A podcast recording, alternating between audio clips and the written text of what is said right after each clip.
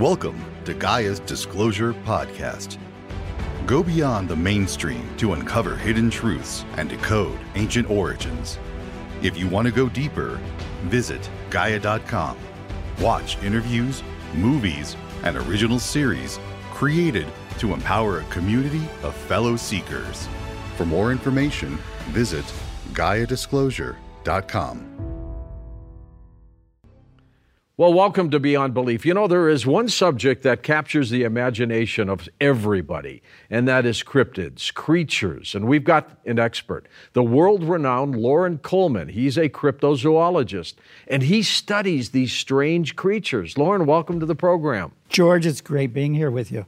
I've got to tell you, when you were on Coast to Coast with me on the radio show, and as often as you've been on, I get so much response after you're on from people who just love these stories of Bigfoot and Mothman and all these other creatures. I, I do too. A lot of emails, a lot of communication. Uh, they listen and they want more. How did you get involved in this? Was there a one case a long time ago that just got you interested in this? It actually happened through a movie. In nineteen sixty, I saw a movie called Half Human, a Japanese film. I went to school the next day and said, what is this about Yetis in the Himalayas? And three teachers said three different things. They don't exist. Get back to your studies. Leave me alone. So they don't want to hear it. No, they didn't want to hear about it, but I did. I, I started reading and started investigating cases, doing all kinds of field work. I'm much like you. I was ten years old when that movie came out, but I was obsessed with the abominable snowman. Yes. And I think that creature was whitish, right? Had a lot of white hair. Well, that's one of the myths. Uh, the actual native peoples always described them as black to reddish brown. But because of one movie, most Americans think that the Yetis are white. That movie is Rudolph the Red-Nosed Reindeer, uh-huh. because Bumbles were always white. Now, you're into cryptozoology. Yes. Which means you must be an expert on Bitcoins and things. No, I'm kidding. people, are people confuse Are that. people confusing that oh, nowadays? yes, yes. It, it's, it's really routine. I go online, go on social media, say, just because I'm crypto Loren doesn't mean that I'm into crypto bits and crypto coins. Exactly what is cryptozoology? Cryptozoology is the study of hidden or unknown animals. We look for the evidence to actually verify and confirm new species. Like the giant panda, the mountain gorilla, the giant squid, those used to be cryptids. They used to be unknown creatures, and then they were discovered and they become part of zoology. So the whole goal of cryptozoology is to be out there, to talk to native people, to look for physical evidence, and to really do a better job of really describing what's in nature. And they're out there. They're out there. What's so this this planet is so immense. Yeah. Uh, we would think, you know, we're naive to think that we know every creature that's out here. There must be so many that we haven't even discovered. It's endless. Absolutely, and there's new discoveries every day. Uh, they found a new songbird in Central Park. They found a new turtle uh, down in Mississippi. And that's the little ones in America that people forget about. Exactly. But there was a new tapir, which is the, the creature with the little snout, discovered in Brazil just three years ago. New animals, new apes, all the all the time. We use the phrase cryptids a lot. What are they? Cryptids is just a word to describe the animals that cryptozoology is looking for. Uh-huh. But it, it also has the connotation that they're unknown. For instance, if I get a sighting from a lake and somebody sees an object in that lake, it's a cryptid until we can figure out, is that an alligator? Is it an unknown creature? Is it just a wave and a mistake? So their cryptids really describes the unknown part of it. The Loch Ness monster, would it still be considered a cryptid? Oh, yeah. At this point, until it's identified. Absolutely, because it's not been identified, and it's not conclusively been proven to be a hoax, even though a lot of people come forward every two years saying they know the answer for the Loch Ness monster. Well, that brings up another question, too, because so many people see so many different things. They're seeing something, whether it's Bigfoot, the Loch Ness Monster, Mothman, we'll get into Mothman. You've got a new book out on that. What are they seeing? Well, even within any category of cryptid, you have people seeing multiple experiences. In other words, you can say you saw the Loch Ness Monster, but it could be something with humps. It could just be a large body uh, on the surface of the water, or it could be waves. So even within a, any category, there's different manifestations. But all across cryptozoology, there's literally hundreds of different cryptids, uh, different expeditions out there, different studies going on, different people writing different books. So there's a vast universe in cryptozoology. What is it, Loren? What is it that drives people to look for these creatures? I really think that it's a combination of two things. People are always interested in mysteries, and a great majority mm-hmm. of humans are interested in animals.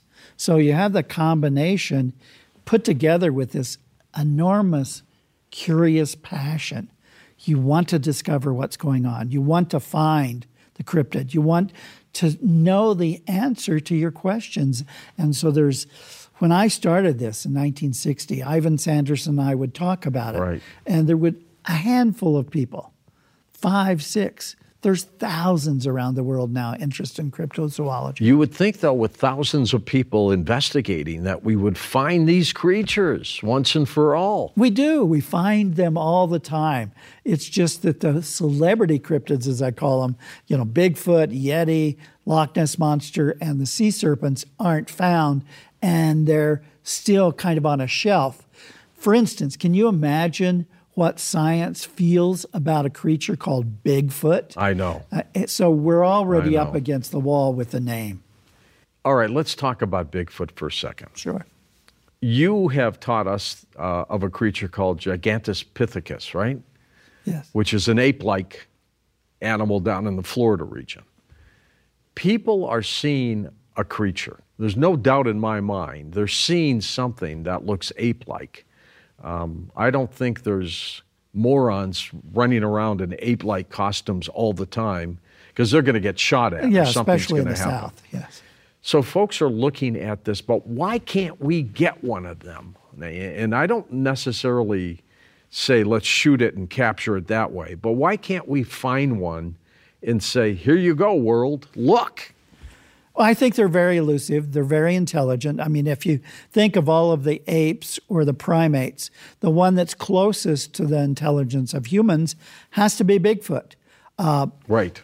Grover Krantz and I once talked about, statistically, for every ten thousand black bear, there's one Bigfoot. And if you remember that case of the Atlanta bomber, mm-hmm. he hid in the woods of North Carolina for three years. And here you had the whole United States government looking for this one man. And they couldn't find him. They couldn't find him. How was he finally found?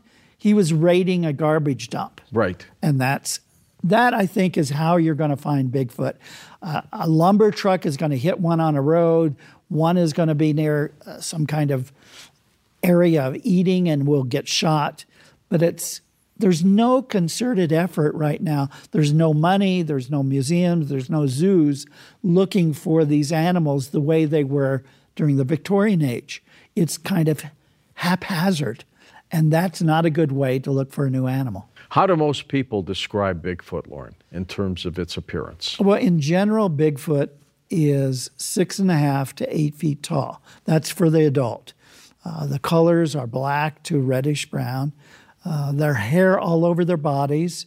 Sometimes they're talked about as having a slightly pointed head, and some vocalizations that seem to be a primitive form of communication. Uh, they have footprints that are like our human put, footprint, but eighteen to twenty inches long. The Yeti, for instance, has a footprint that's more like our Our, our hand is, uh-huh. uh, more like an ape. And okay. So that's where you have the distinction. In Florida, you have the skunk ape. And then all across the South, the lower South, you have the booger, the honey island swamp monster. Those are all ape-like anthropoids that have feet that look like this, that look like your hand. How are people describing the face of this thing? A lot of people think that they're human-like, but they're really not. There's more hair all over the face of Bigfoot. Uh, their nose is much flatter. It doesn't have the hood to it like humans do. Is it more ape-like? Much more ape-like. There's actually some considered opinion that if you look at some of the old drawings, their face comes forward much more like a chimpanzee or a gorilla. What about the D N A? Well, for one thing, one of the reasons that people respect me in this field is that I'm open-minded but skeptical. Right. Her results have really been disputed, and I'm on the side of the dispute. Yes. Uh, it's more like a bear or something like that. Well, samples. Her, her conclusions that the Bigfoot D N A that she found is part angel and part Neanderthal just doesn't go. Brian Sykes, who did the follow-up right. study, really did a good job. Uh, we don't know what Bigfoot is, but D N A is the future. We need to catch Bigfoot through the D N A first. I agree with her. We shouldn't be killing them. I'm I agree. in the no-kill I agree. camp. Yeah. I hate it when people call the yes. show and say, I'm going to go out and shoot Bigfoot. And I go, say, no, no, Absolutely. no, no, no. Absolutely. I'd but, rather it escape yeah. before you kill it. Her work actually destroyed about one hundred thirty samples that if we would have tested them more correctly, we might have had some good samples. Really? Yes. Okay. And so a lot of people do not like what she did. But there's that's part of Bigfoot.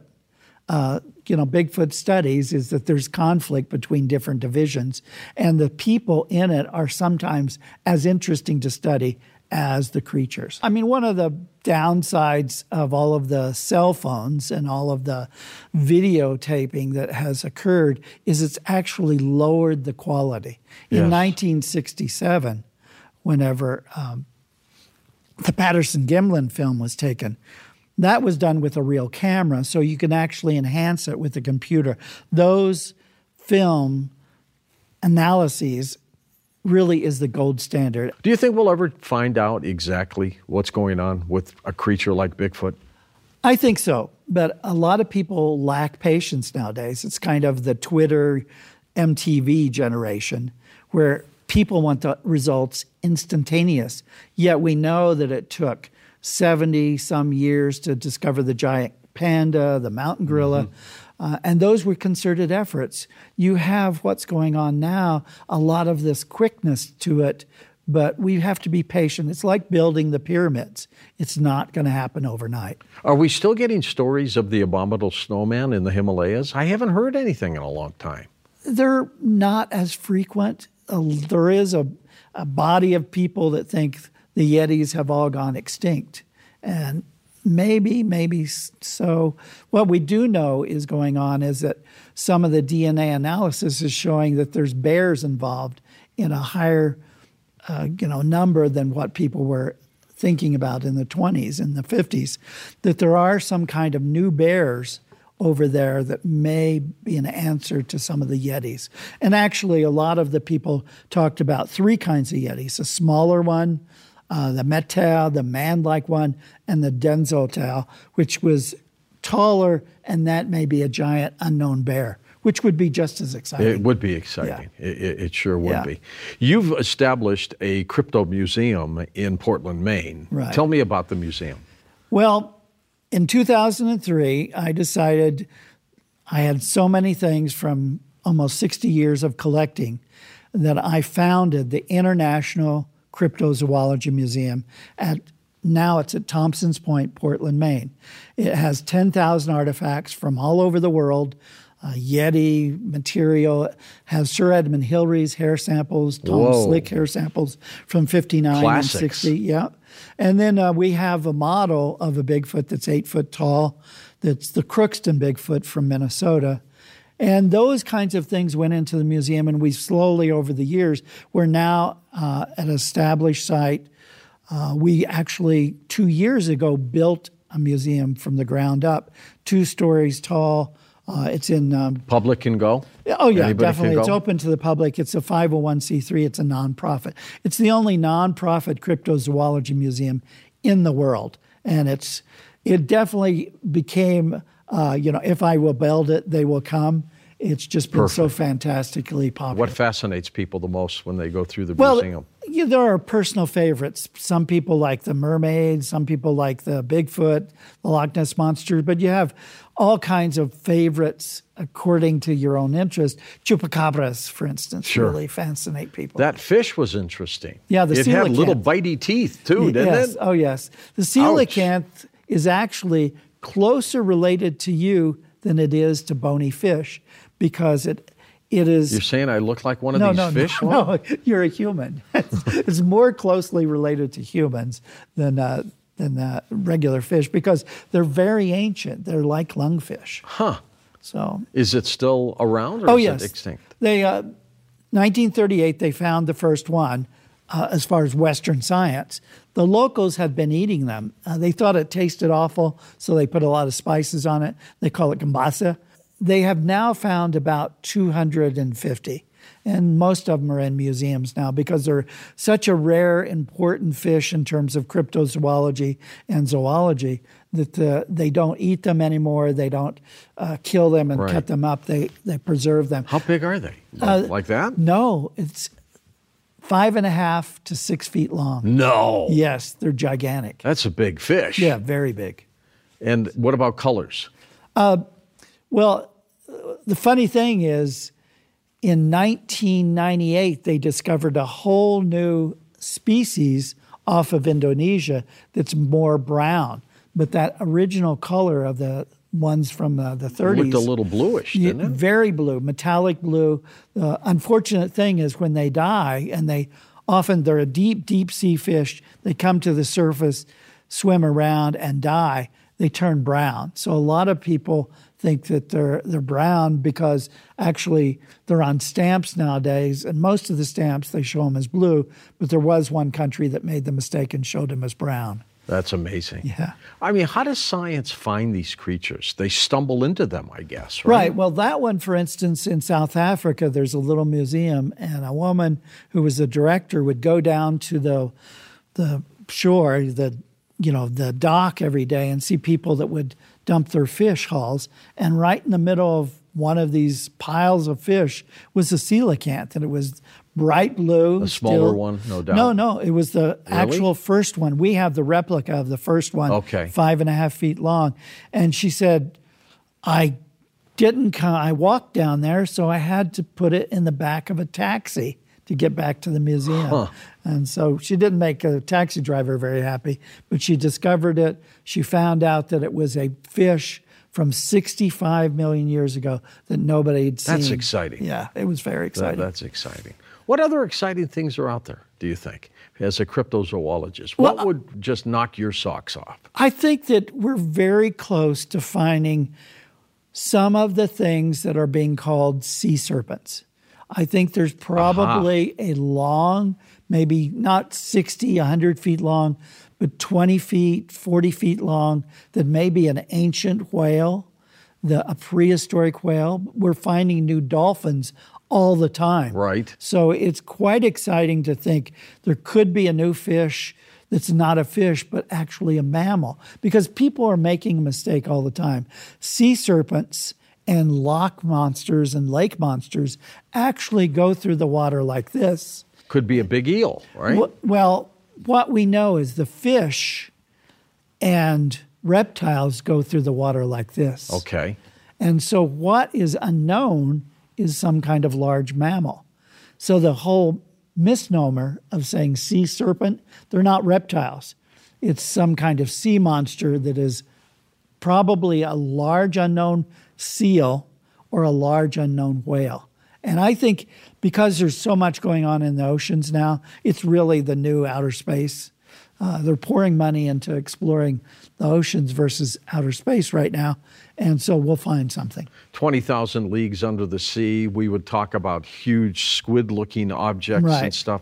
What do you think the biggest squid might be in terms of from tentacle to the back of the body? Well, they have reports off of New Zealand of ones that are over one hundred feet long. one hundred feet? one hundred feet long.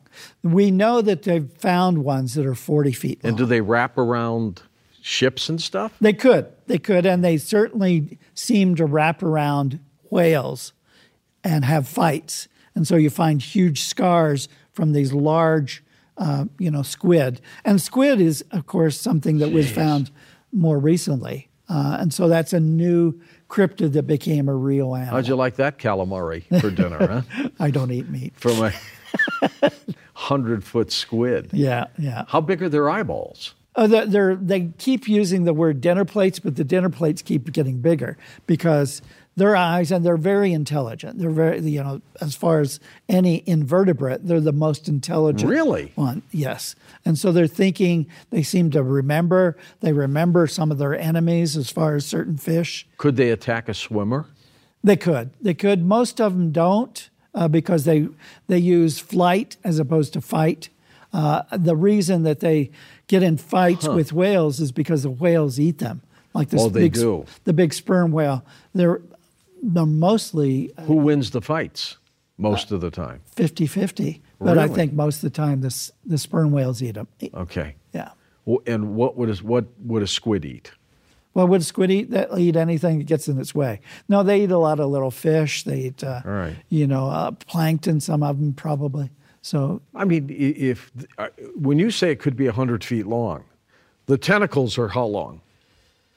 Well, that would include some of the tentacles. The right. giant squid have two extremely long tentacles that go out. And a lot of squid, they lose those in the fights with the sperm whales.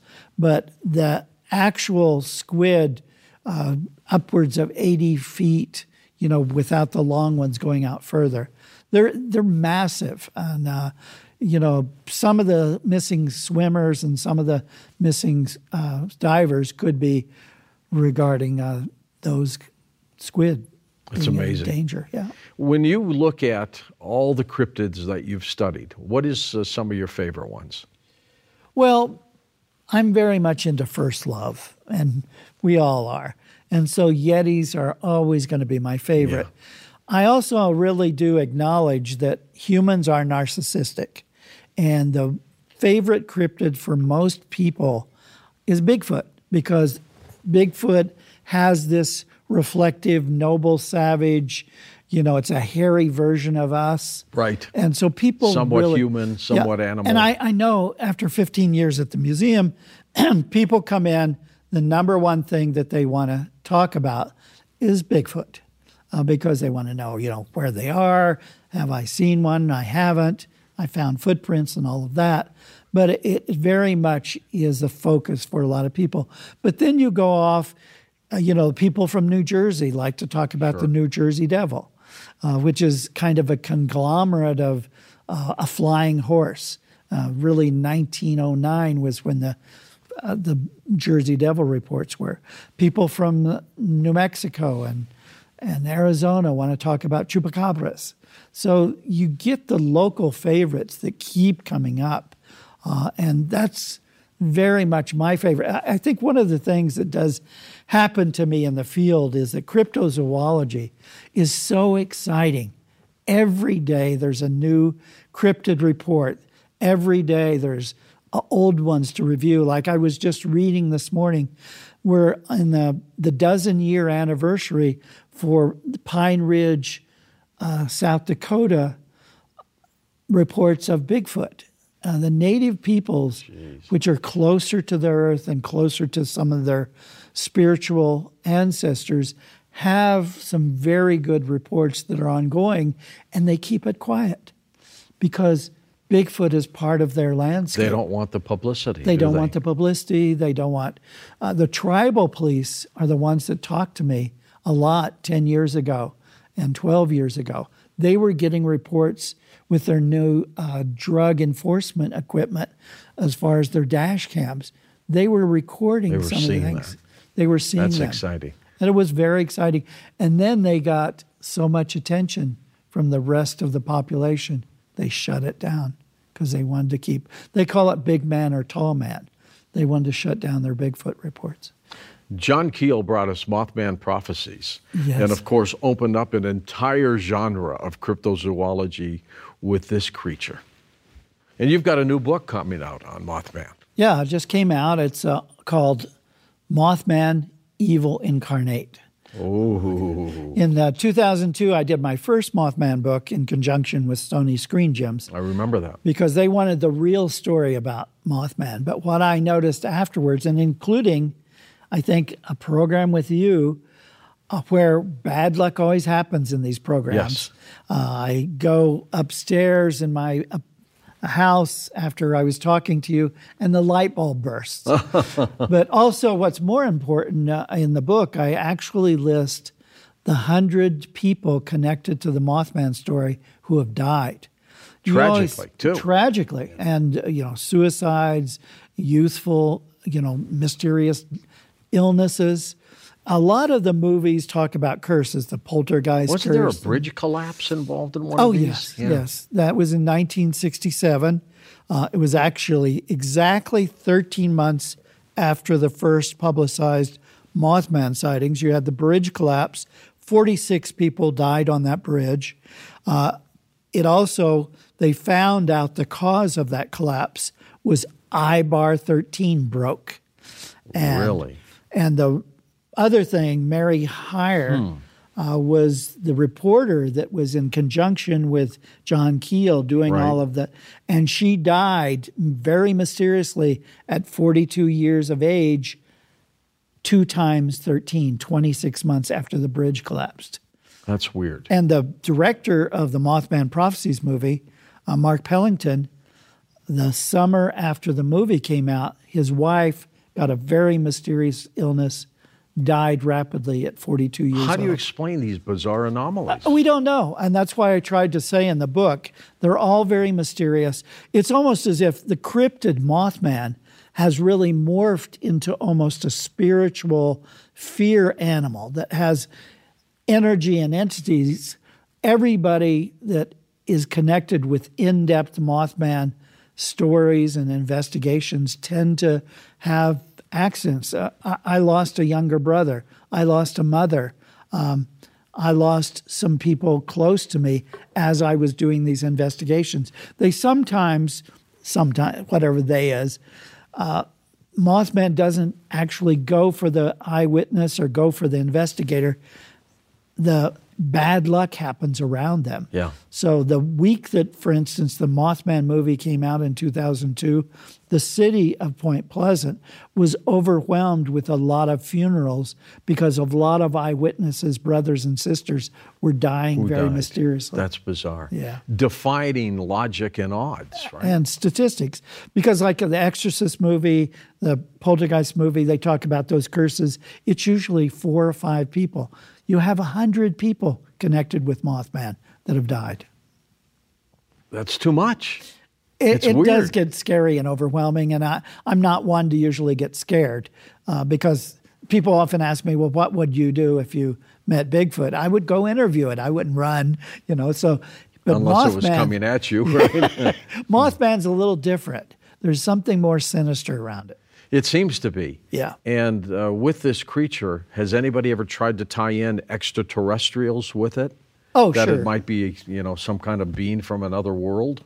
Well, the whole thing about Mothman is it lends itself to extraordinary explanations. You have the Men in Black. You have U F Os going up and down the Ohio River yeah. Valley. You have John Keel being involved, who was... Um, he actually, I interviewed him a lot before he died for my books, and he said, I'm not a ufologist, Loren. I'm a demonologist. He felt he was... That was his expertise. Yeah, yeah. He, he felt he was actually looking into the Mothman as a demonic form, as a ultra-terrestrial, as he called it. Gaia dot com lets you explore over eight thousand films, documentaries, and original series. There's so much going on in the unseen world. Hidden truth. Why in the media today, they still seem to hold back on these incredible stories? Behind an unknown universe. Where science and spirituality all come together. Gaia dot com. Content you can't find anywhere else. For more information, visit Gaia Disclosure dot com.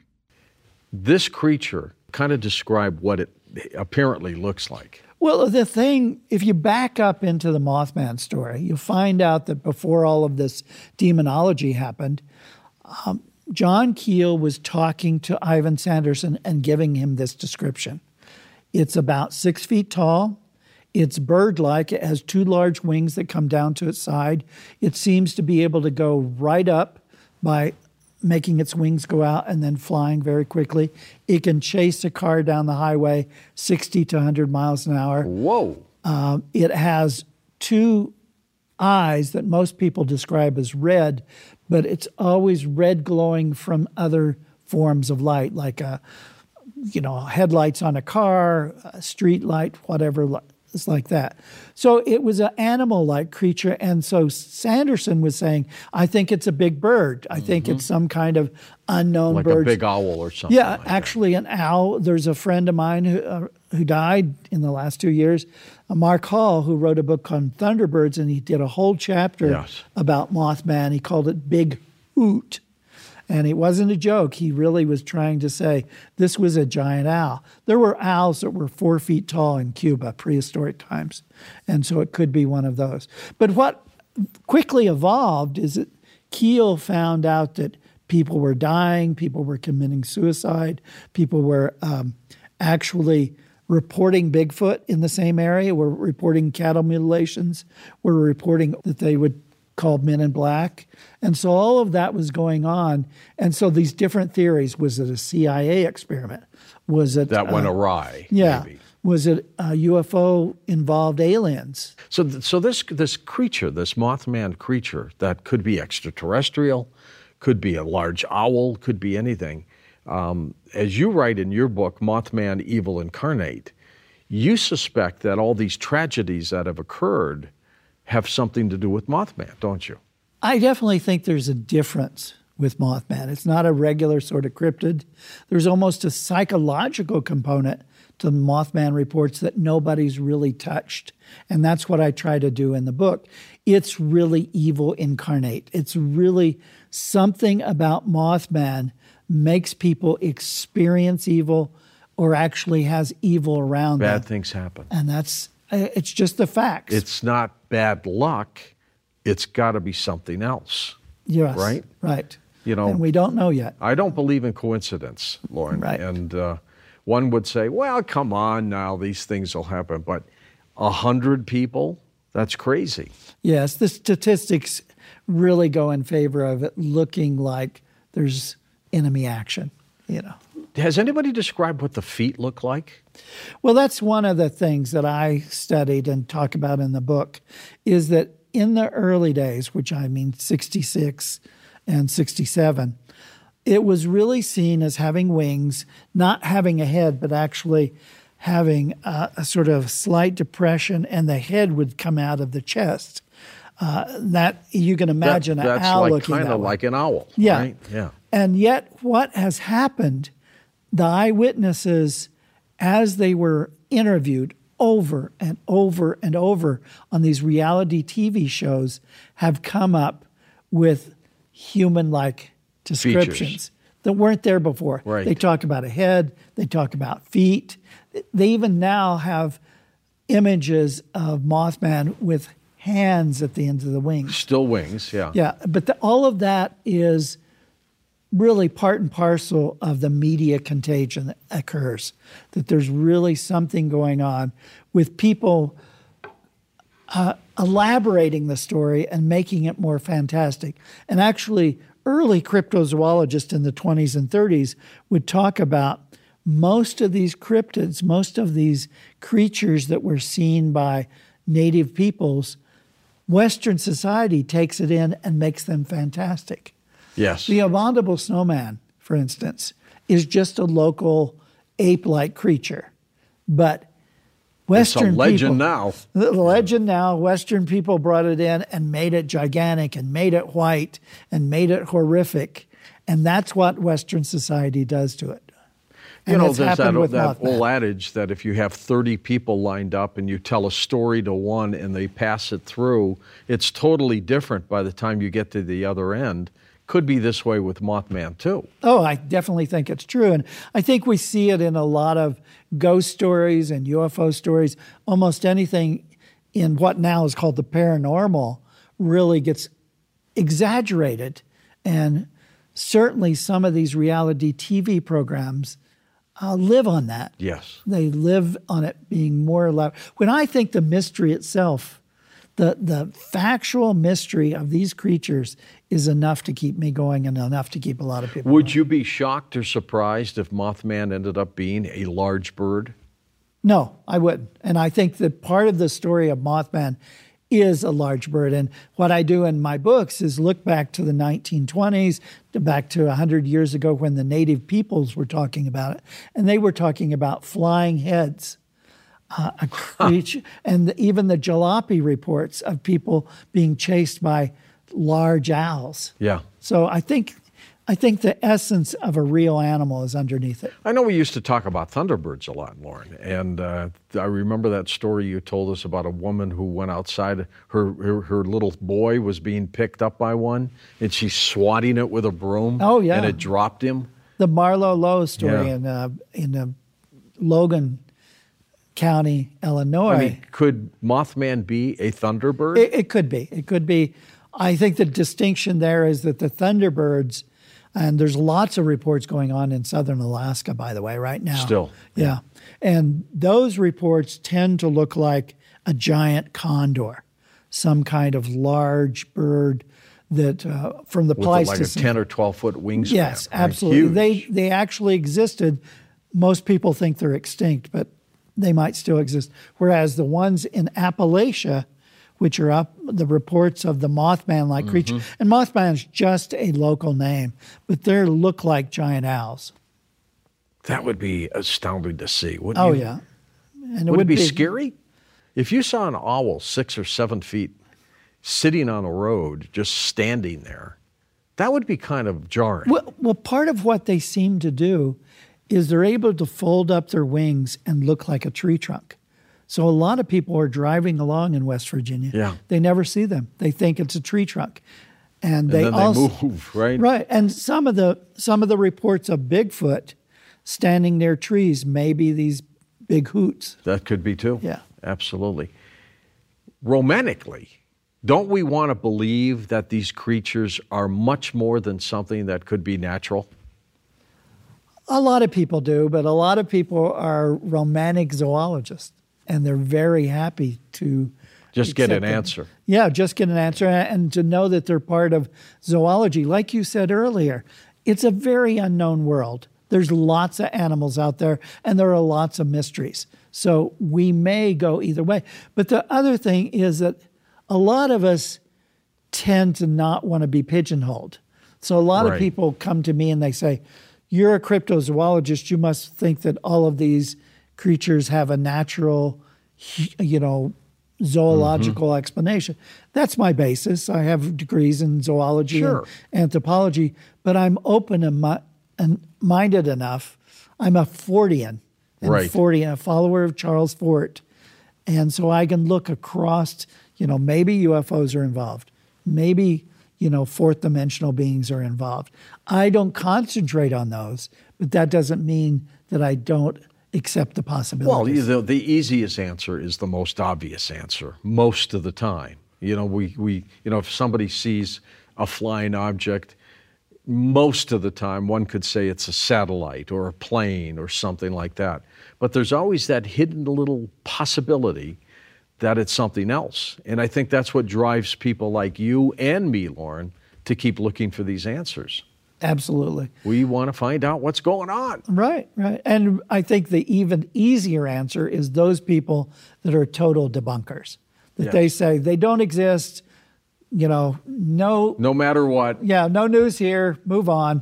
But we now know from studies that fakes and hoaxes are only one percent of all the reports. Exactly. They get... ninety-five percent of the publicity, ninety-five percent of the newspaper stories, they'd rather have a hoax story because it has a beginning, middle, and end, and they can move on to their, you know, politics story. When I talk with Linda Moulton Howe about crop formations, and, uh, and I say, you do know most of them are probably hoaxes, most of them. And she gets all upset because she wants to believe that these things are real. Yeah. And I said, but Linda, you didn't hear what I said.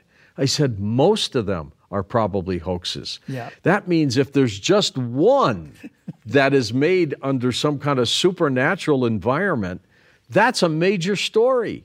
And I said, I'm saying that's a possibility. Right. And then she stops and goes, hmm, maybe you're right. It's like that line in the movie, you know, you mean one in a million, there's a chance. And there is. We have to be realistic exactly. about it. Exactly.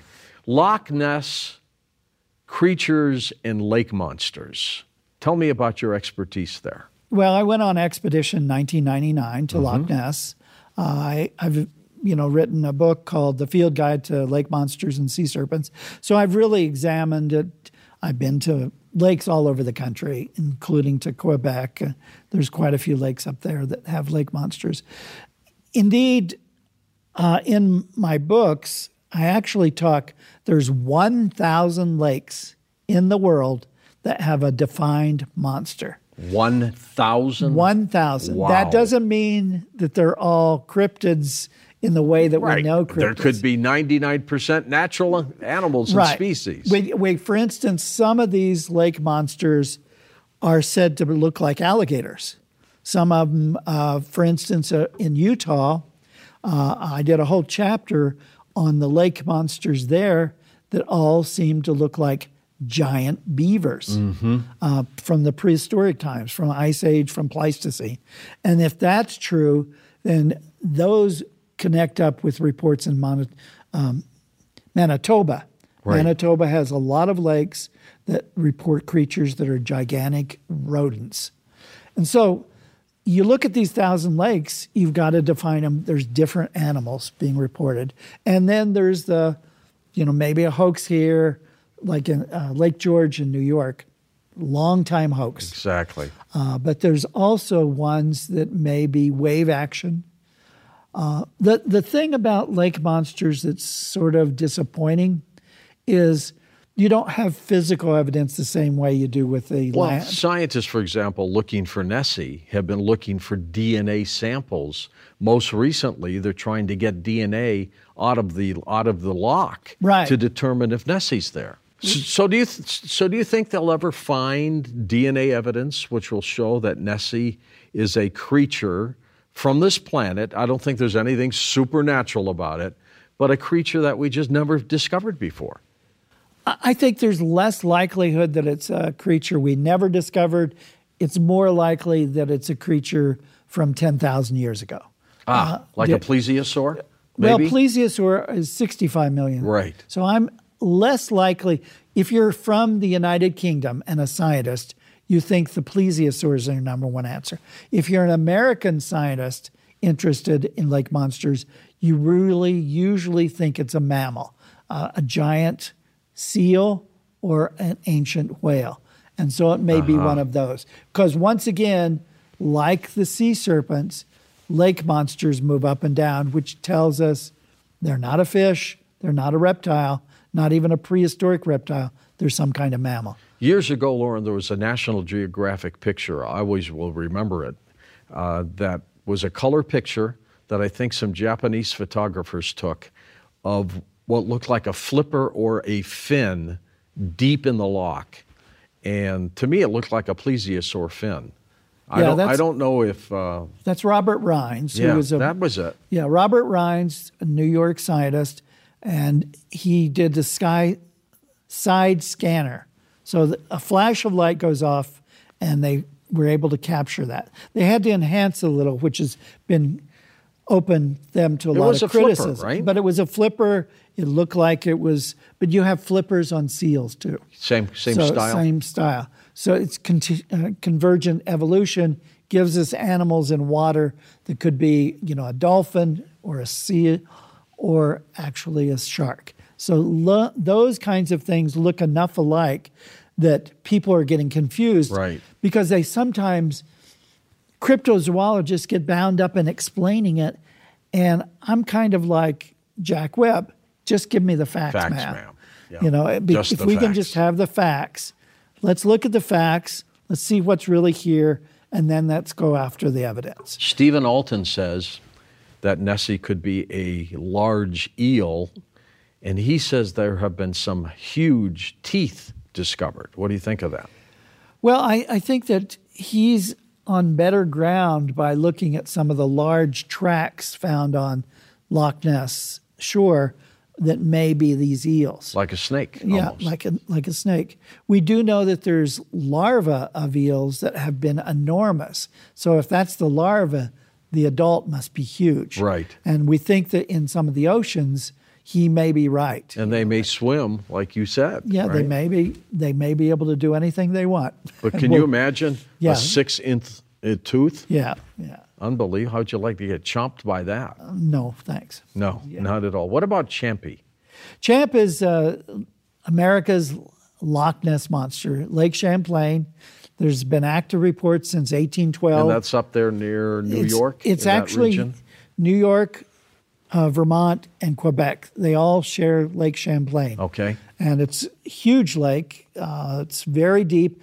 Loch Ness is one thousand feet deep. That's a deep lake. It is deep. And we know that there is some depth, depth to Lake Champlain, and there is a way through water zones and overland to get to Lake Champlain.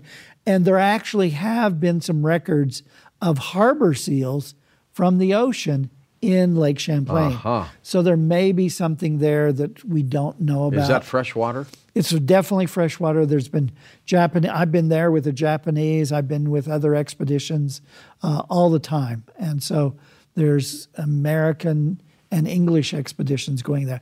It's the kind of the hidden lake monster in our backyard that people sometimes would go all the way to Scotland to do Loch Ness. When it's right here. When it's right here. What does this tell you about the humankind, about where we're headed uh, as we contemplate all these cryptids and creatures? I think it's fascinating. I do too. I think that it, as opposed to the interest levels going down, there's more young people involved in this. There's more people with higher technology, with more D N A studies, with a lot more very good, credible reports.